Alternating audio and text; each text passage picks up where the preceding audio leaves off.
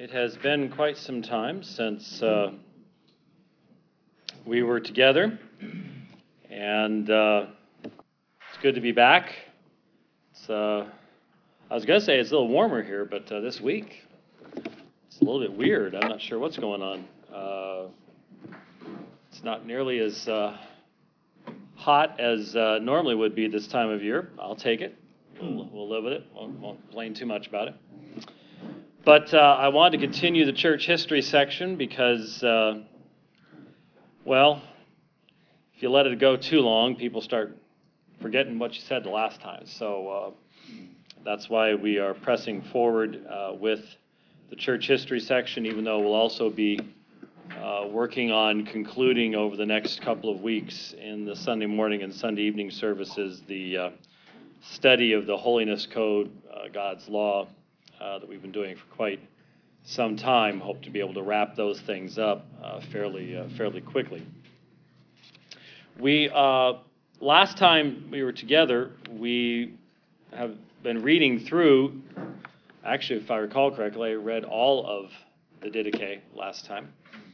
Um, and so we're looking at the Apostolic Fathers. We're not obviously going to be able to look this carefully at all of uh, Christian history because uh, the Apostolic Fathers only take up one volume of the 28 uh, in the Hendrickson set, and that's a very limited set in of itself. Uh, so if we were to try to read all that stuff, we would uh, never actually finish anything, and there would be no reason to do so. But obviously, the earliest examples of Christian literature we have is somewhat important to have an idea of. So we've looked at um, Clement of Rome, uh, we have looked at the Didache.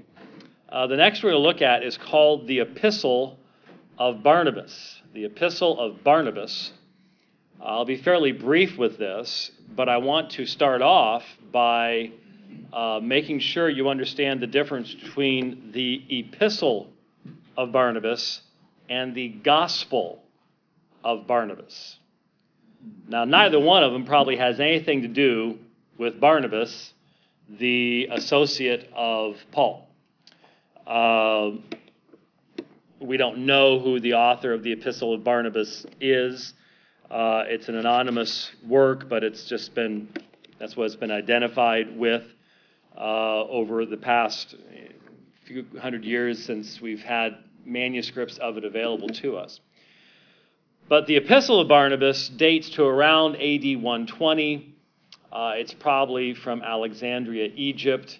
Um, it's a it seems to draw from the Didache, so it's sort of a little bit after that. Um, it, it's it's a moralistic treatise, just as the Didache was a rather basic. It's not a theological work; it's more of a moral work, and so you could you could easily criticize the Epistle of Barnabas for being somewhat on the shallow side, not really showing a, a in-depth familiarity with a, a, fully New Testament understanding uh, of, of things. There are there are, we'll see some statements in it that are of, are of interest to us, but um, it, it's it's not the most uh, what I would say beneficial uh, book. It was very popular in certain areas, but we have good reason to believe that it goes back to that early period in the church. What has often happened is that people will confuse the Epistle of Barnabas and what's called the Gospel of Barnabas. Now, the Gospel of Barnabas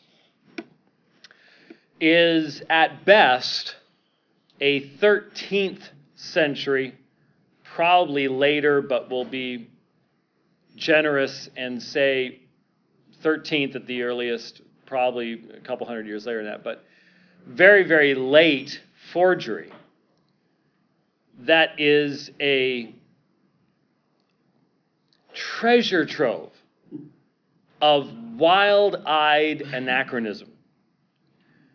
And of course, an anachronism is a, you know, in a, in a book that pretends to be a historical work from the first century uh, if you have all sorts of, of elements present in the story that did not exist in first century uh, in the first century world at all. That's called an anachronism.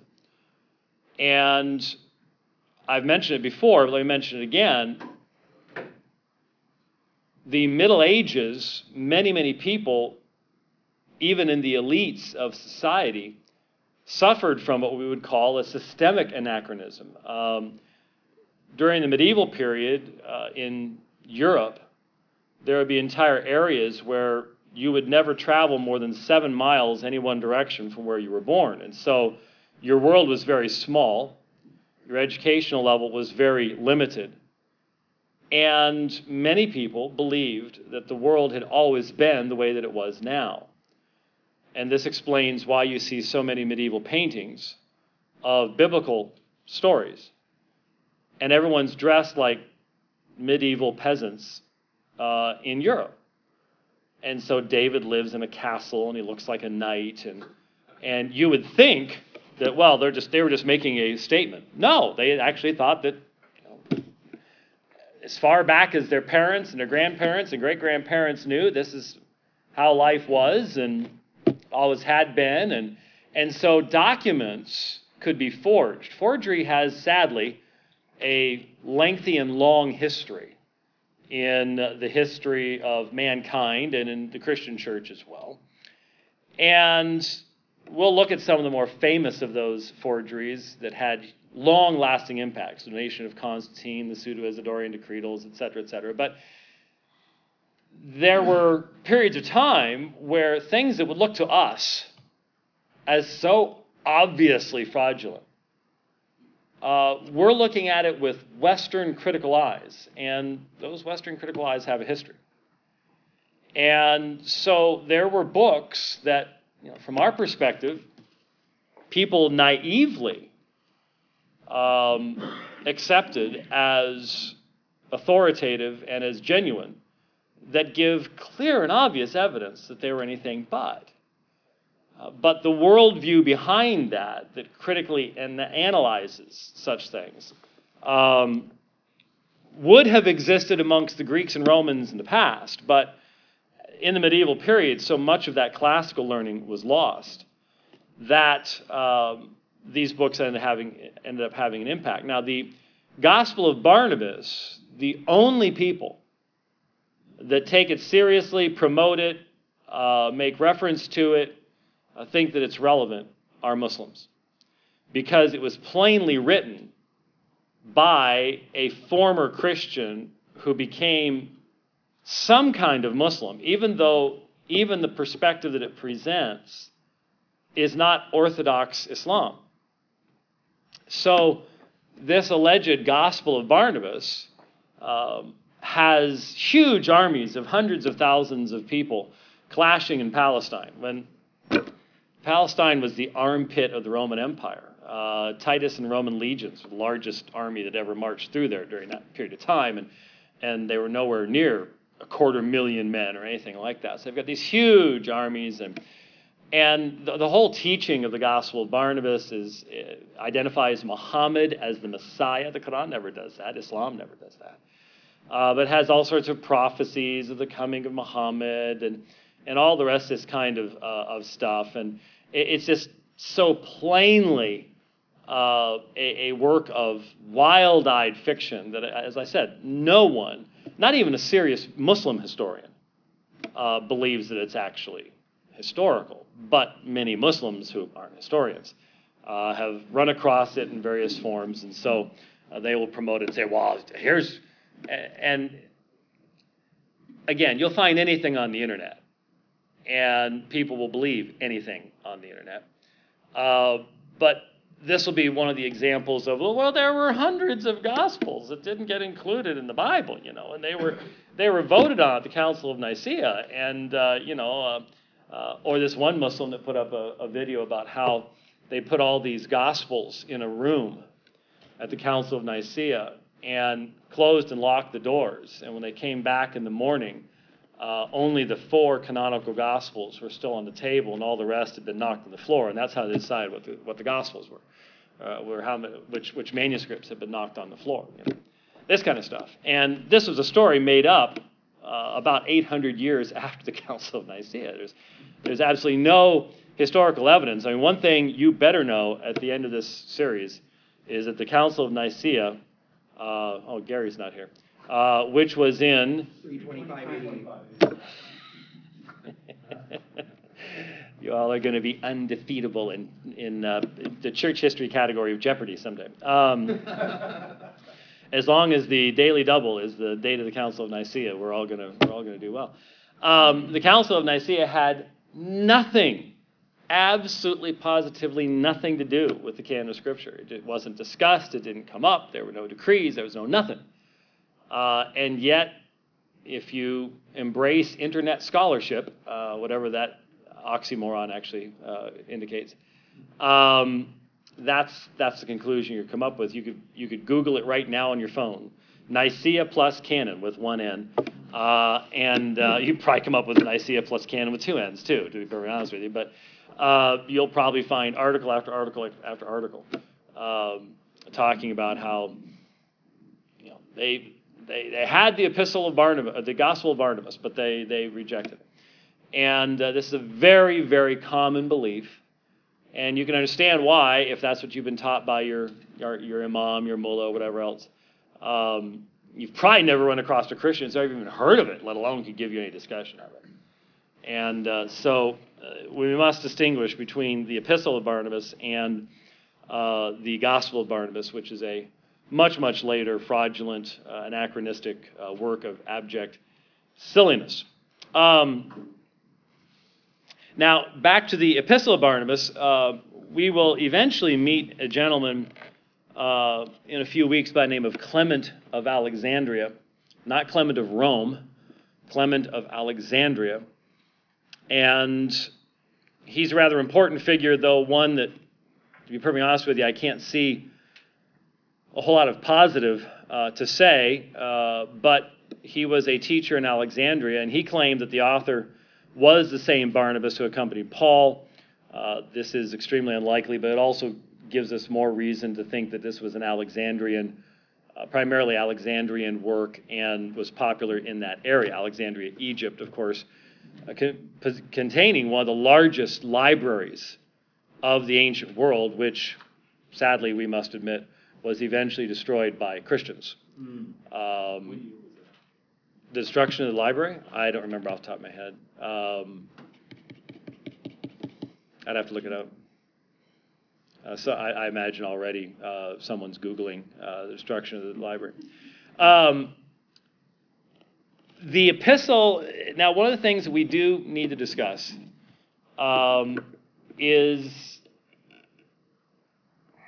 the development over time of the split between the synagogue and the church and the eventual development of truly anti Semitic, anti Jewish um, doctrines and beliefs within the Christian church.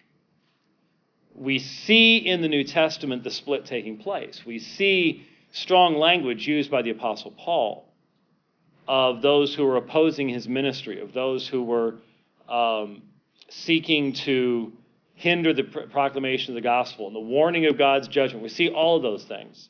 And those things are true. You can't talk about those things in New Testament theology anymore, almost anywhere. Uh, what, what, what was the date? Uh, it's various.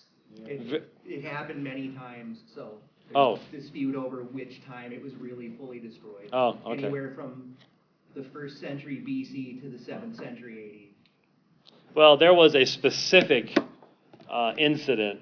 Um, I'll, I'll, have to look it up uh, where the prompting of the destruction was from Christian preaching. So um, the other possibilities are fire from Julius Caesar, and then another one is as late as the Muslim conquest of Egypt in the seventh century. Yeah, so evidently there are numerous times, but there was there was um, at least great damage done at one point in time due to some monastic influences. Um, you see similar types of things like that happening today when a certain mullah, a certain imam, you know, preaches a sermon on a Friday.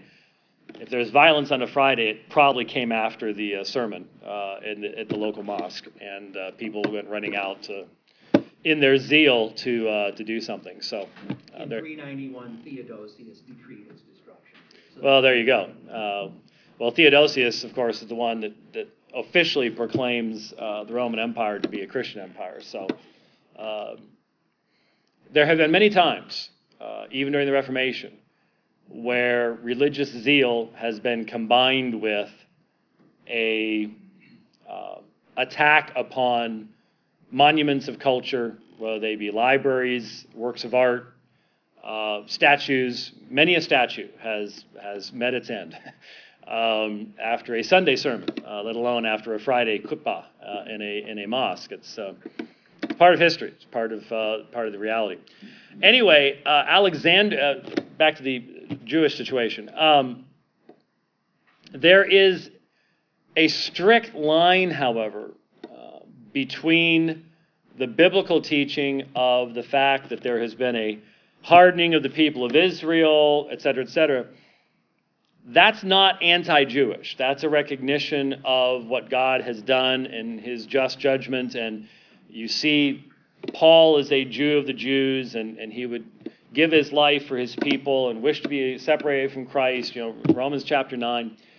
Um, that element of passion for the people of Israel, unfortunately, uh, becomes lost in later generations.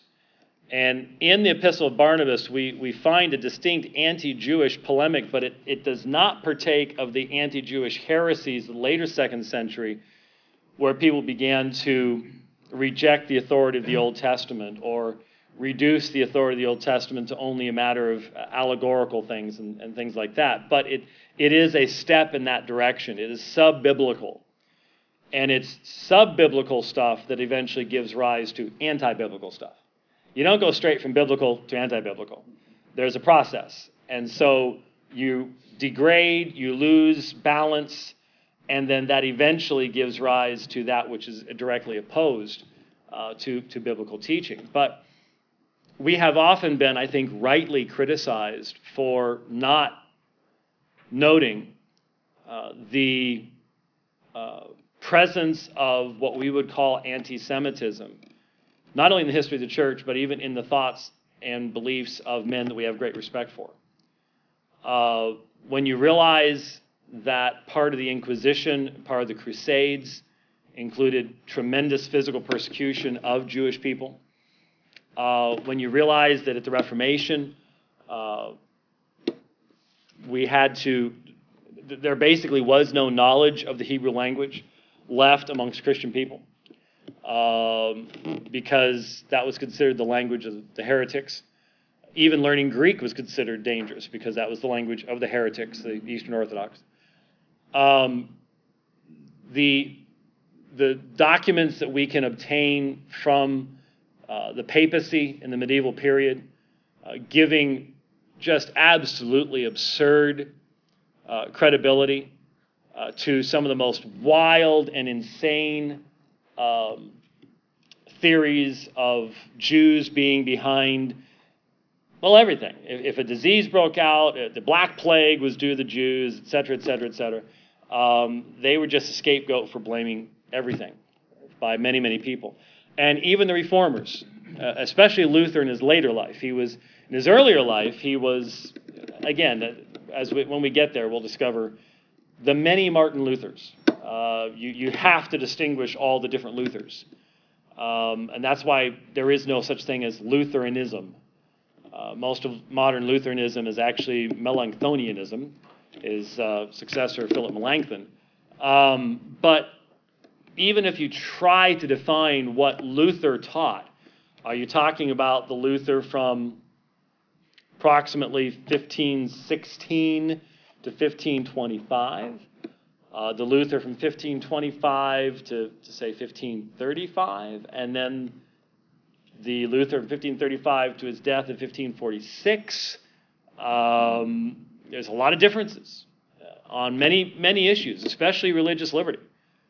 Um, we'll definitely watch uh, a video eventually. Um, there are a couple great church history videos. Some of you have seen them many times before, and some of you have not. Uh, but when you compare watching Martin Luther heretic, where he's standing for Charles and I can do and no other. Here I stand. God help me. And we're all like, oh. And then you watch the the um, the radicals, and Luther and Zwingli are only a few years later using the power of the state to murder the Anabaptists. And there's a reason for all that, which we'll get into. Um, sacralism, the state church, uh, which has obviously not developed yet in the sense that it would at the time of the early church, but there is sacralism. Rome is sacral. The, the, the, the empire is deeply religious, uh, but it's opposed to the Christian faith at this particular point in time.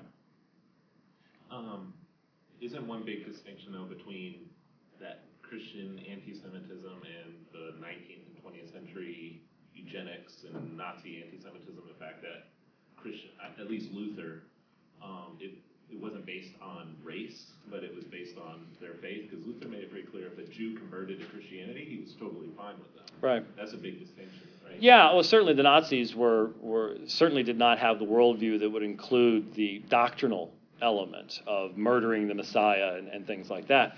Though they freely used Luther's quotes uh, unfairly uh, out of their context, but they, they did use them and um, yeah, there's there's there's definitely a difference uh, at that point. And of course, even when we call the, that time period Christian anti-Semitism, when we're talking about the papacy, uh, I'm, I'm, i hope you understand we're using the term now in a very very very broad sense, and not referring, you know, to actual believing Christians who are doing these things, who are actually persecuting all sorts of folks, but.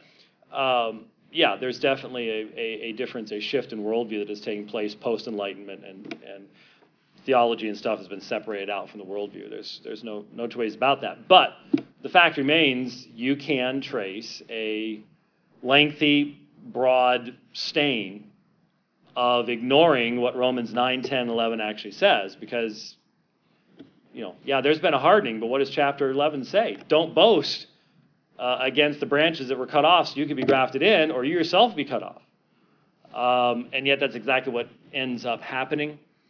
And you can find in, in men who said great things, John Chrysostom and others uh, in the early church, all the way through to the Reformation, you can find statements that make us uh, blush um, because of their harshness or their inaccuracy or just the fact that this was an area where a tradition developed over time and it was accepted as a given within the culture over time.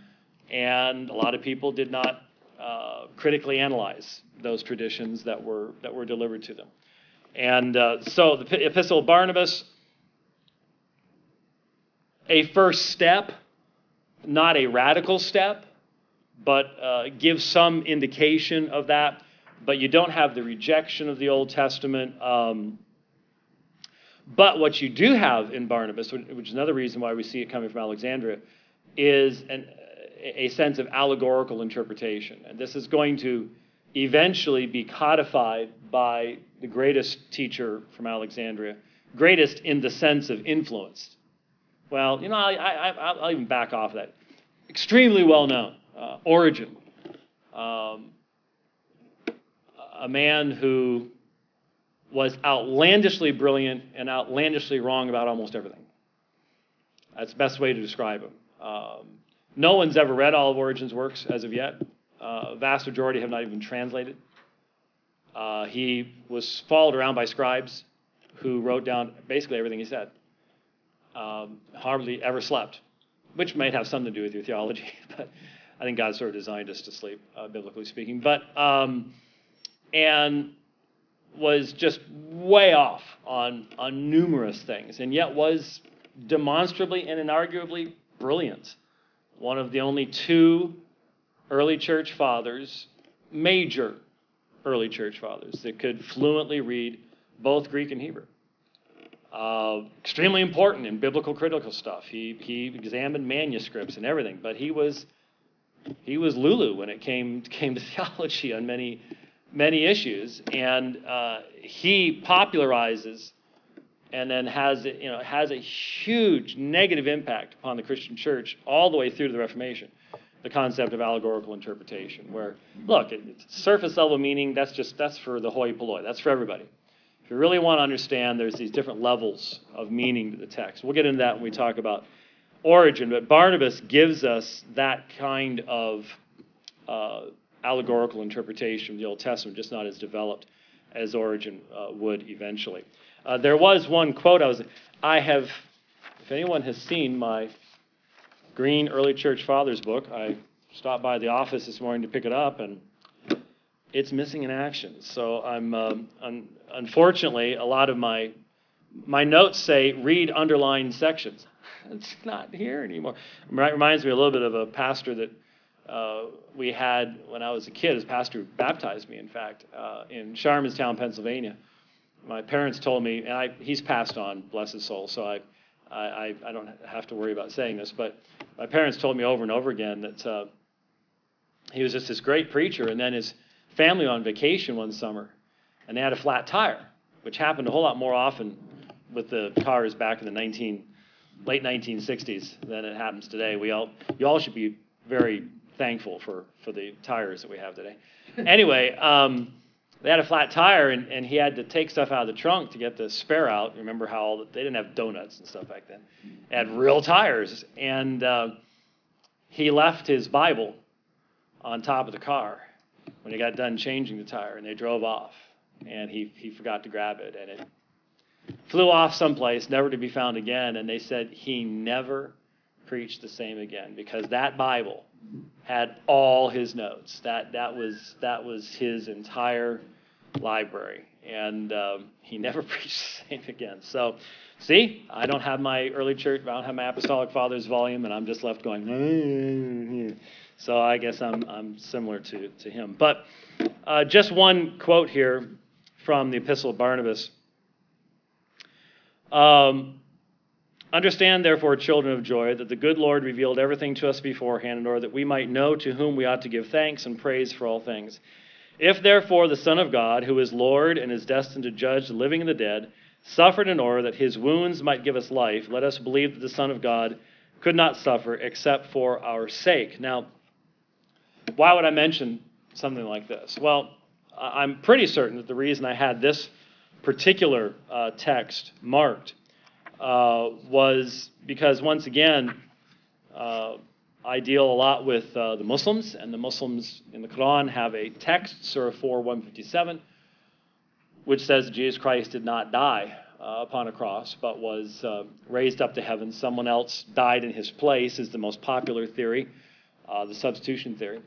And I have said many times that this places the Quran against every single source that touches upon the subject of the death of Jesus Christ uh, for the first at least 100 years after it took place. And then the, the first sources you get denying this are Gnostic sources. They are sources where uh, you have a theological reason why they do not believe that Jesus could have died on a cross because he didn't have a physical body.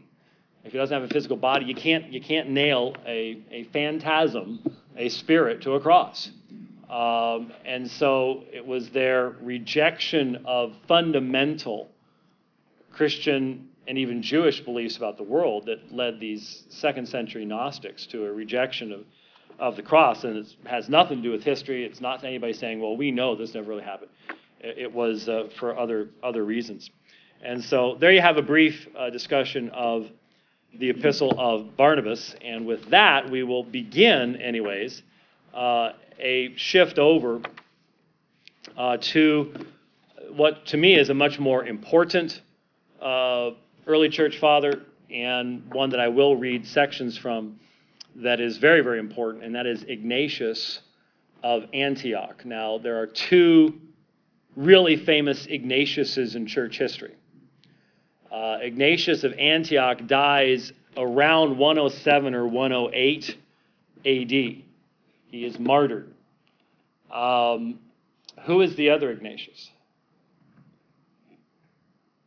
Ooh, he stopped and asked us a question. I need to look back down at my phone and look like I am very, very busy looking something up. or posting on Facebook.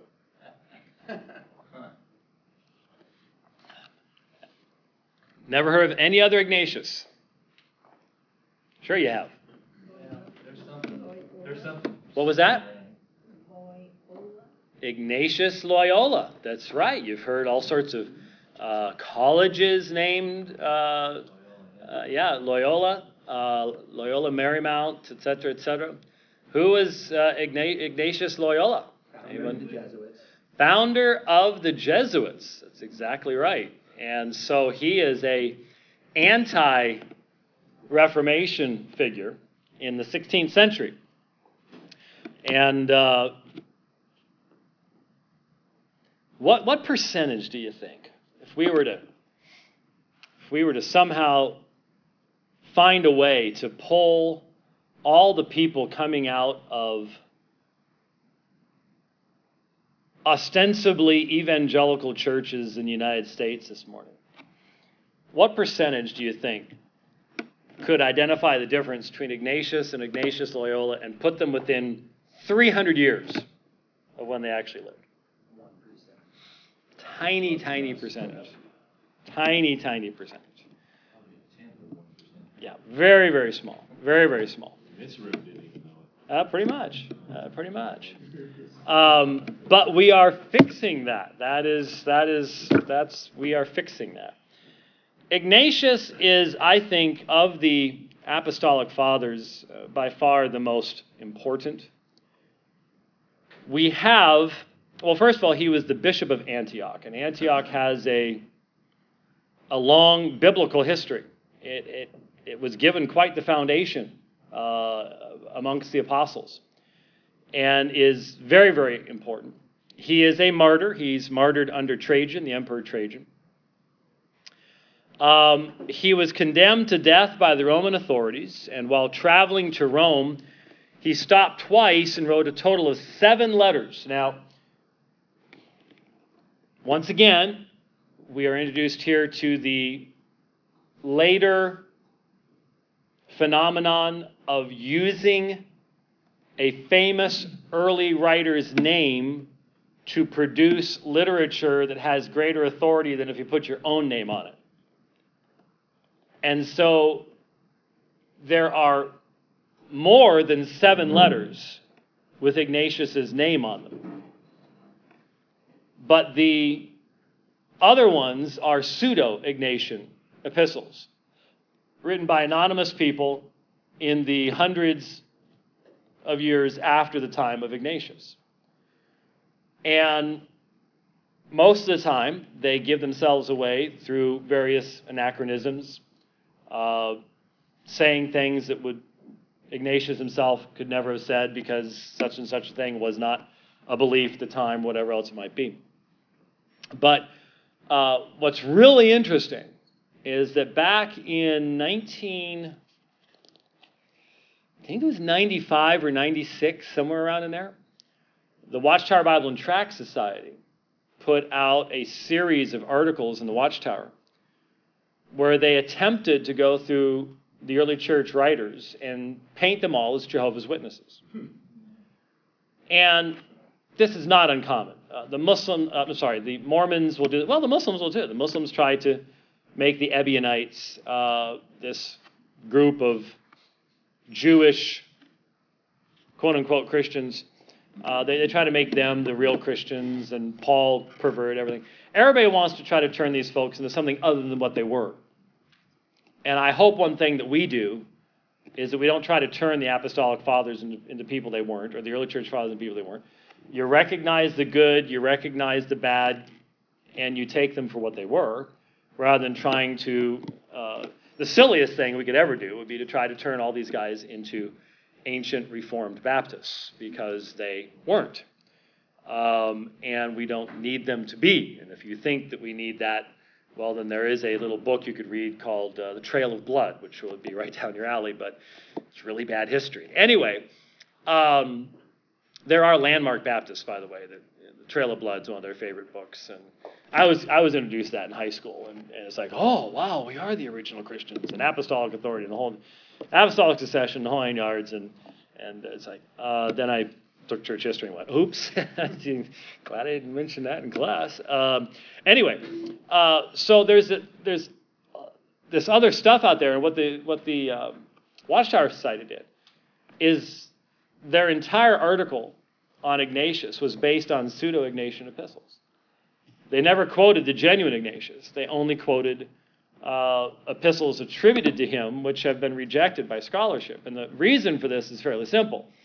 Um, he wrote a total of seven letters to the Smyrnians, uh, to Polycarp, so an individual, Bishop Polycarp, to the Ephesians, Magnesians, the Philadelphians, the Trallians, and the Romans. And at the most, minimally 10 times in those seven epistles, maximally 14 times. So obviously, some of it's interpretational. 10 to 14 times, depending on how you interpret some of the texts. Ignatius refers to Jesus as God. He plainly, clearly, unequivocally refers to the deity of Christ. So, what are you supposed to do with Ignatius if you're writing for the Watchtower Society? And you believe Jesus is Michael the Archangel? Well, um, here is a tremendous example of religious deception on the part of the society. Quote the pseudo Ignatian epistles. Not where, and even in those, there's not, there's not going to be a denial of the deity of Christ. It's just that you can find stuff that isn't as high in its view of Christ and pretend that that actually represents the true Ignatius. And as long as you can control your people, as long as, as you know, and especially back in those days, you know, the internet has made it tough on the witnesses. really. Cable TV and the internet has changed the Watchtower side. Someone could do a fascinating doctoral dissertation, I'm sure, on the control mechanisms and the evolutionary of control mechanisms in tightly controlled cults by looking at the Watchtower Society in 1980 versus the Watchtower Society in 2010. That's a nice even number. So, what happened in those 30 years? Uh, the advent of cable television and the internet.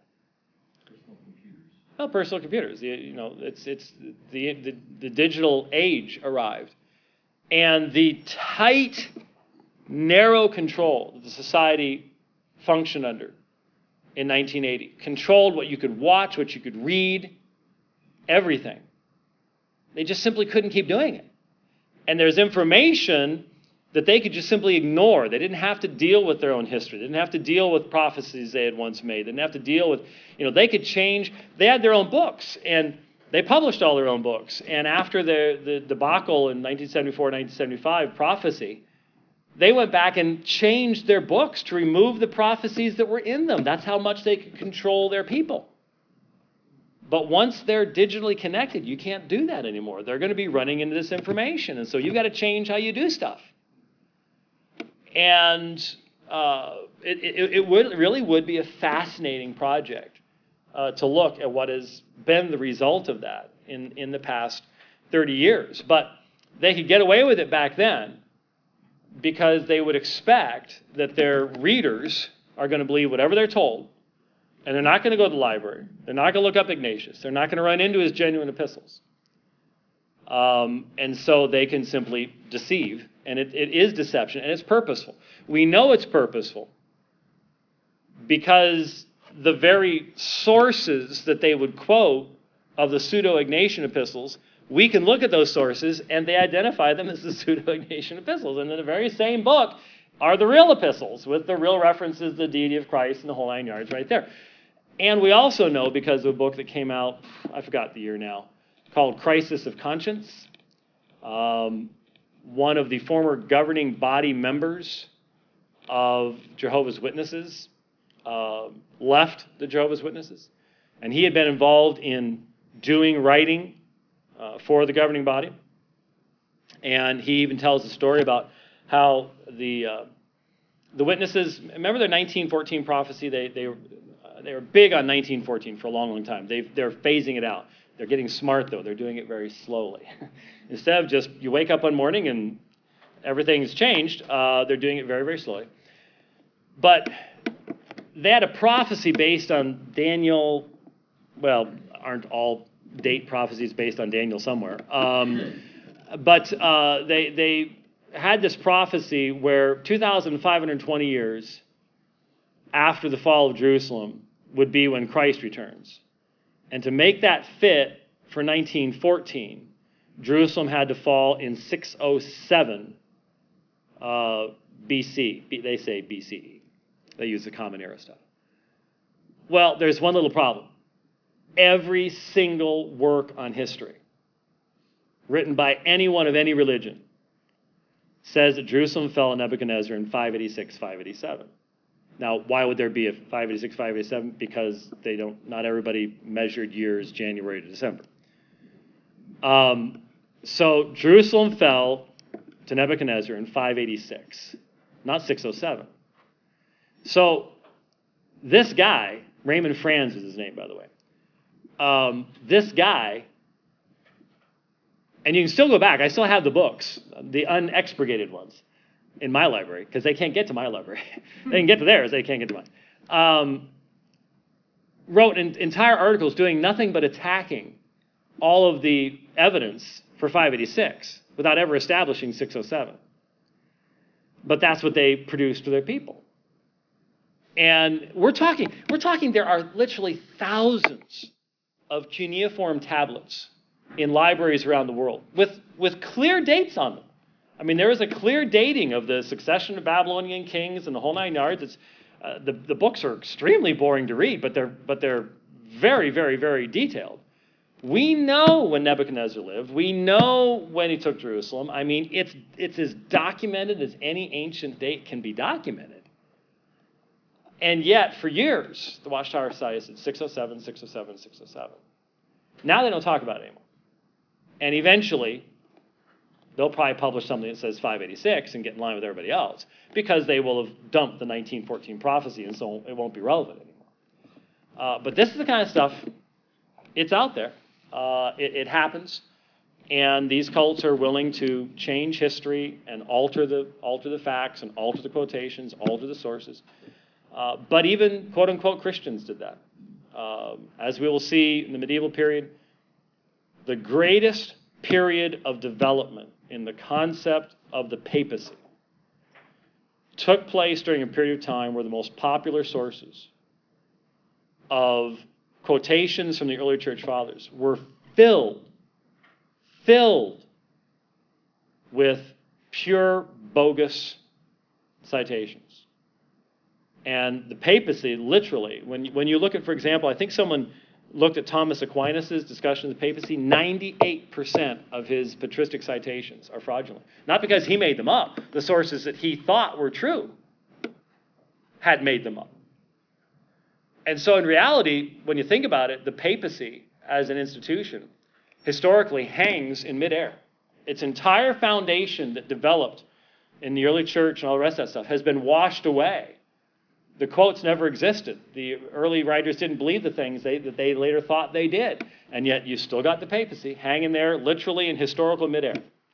Uh, nothing, nothing underneath it. But it's still there. And the zealous Roman Catholic says, ah, oh, it's the church of 2,000 years. No, actually, it, it isn't. But So, seven epistles. Uh, we will look at what he's, we're not going to read all seven epistles, but there are some incredible statements, especially of Christology, in those epistles. But the one last thing I'll say is he went to Rome and he asked all the people on the way, do not attempt to stop this from happening. I desire martyrdom. And so that's one of the issues that we'll talk about is uh, the early church and the subject of martyrdom and uh, some of the imbalances uh, that took place uh, there as well. Okay? So we'll get to Ignatius next week. All right, let's close the word. Father, we do thank you for this time. We thank you for the opportunity and freedom we have to consider uh, the history of your working with your people. We ask that we would be guided by this, you'd be with us now as we go into worship, as we open your word. May you be honored and glorified in all that takes place. We pray in Christ's name.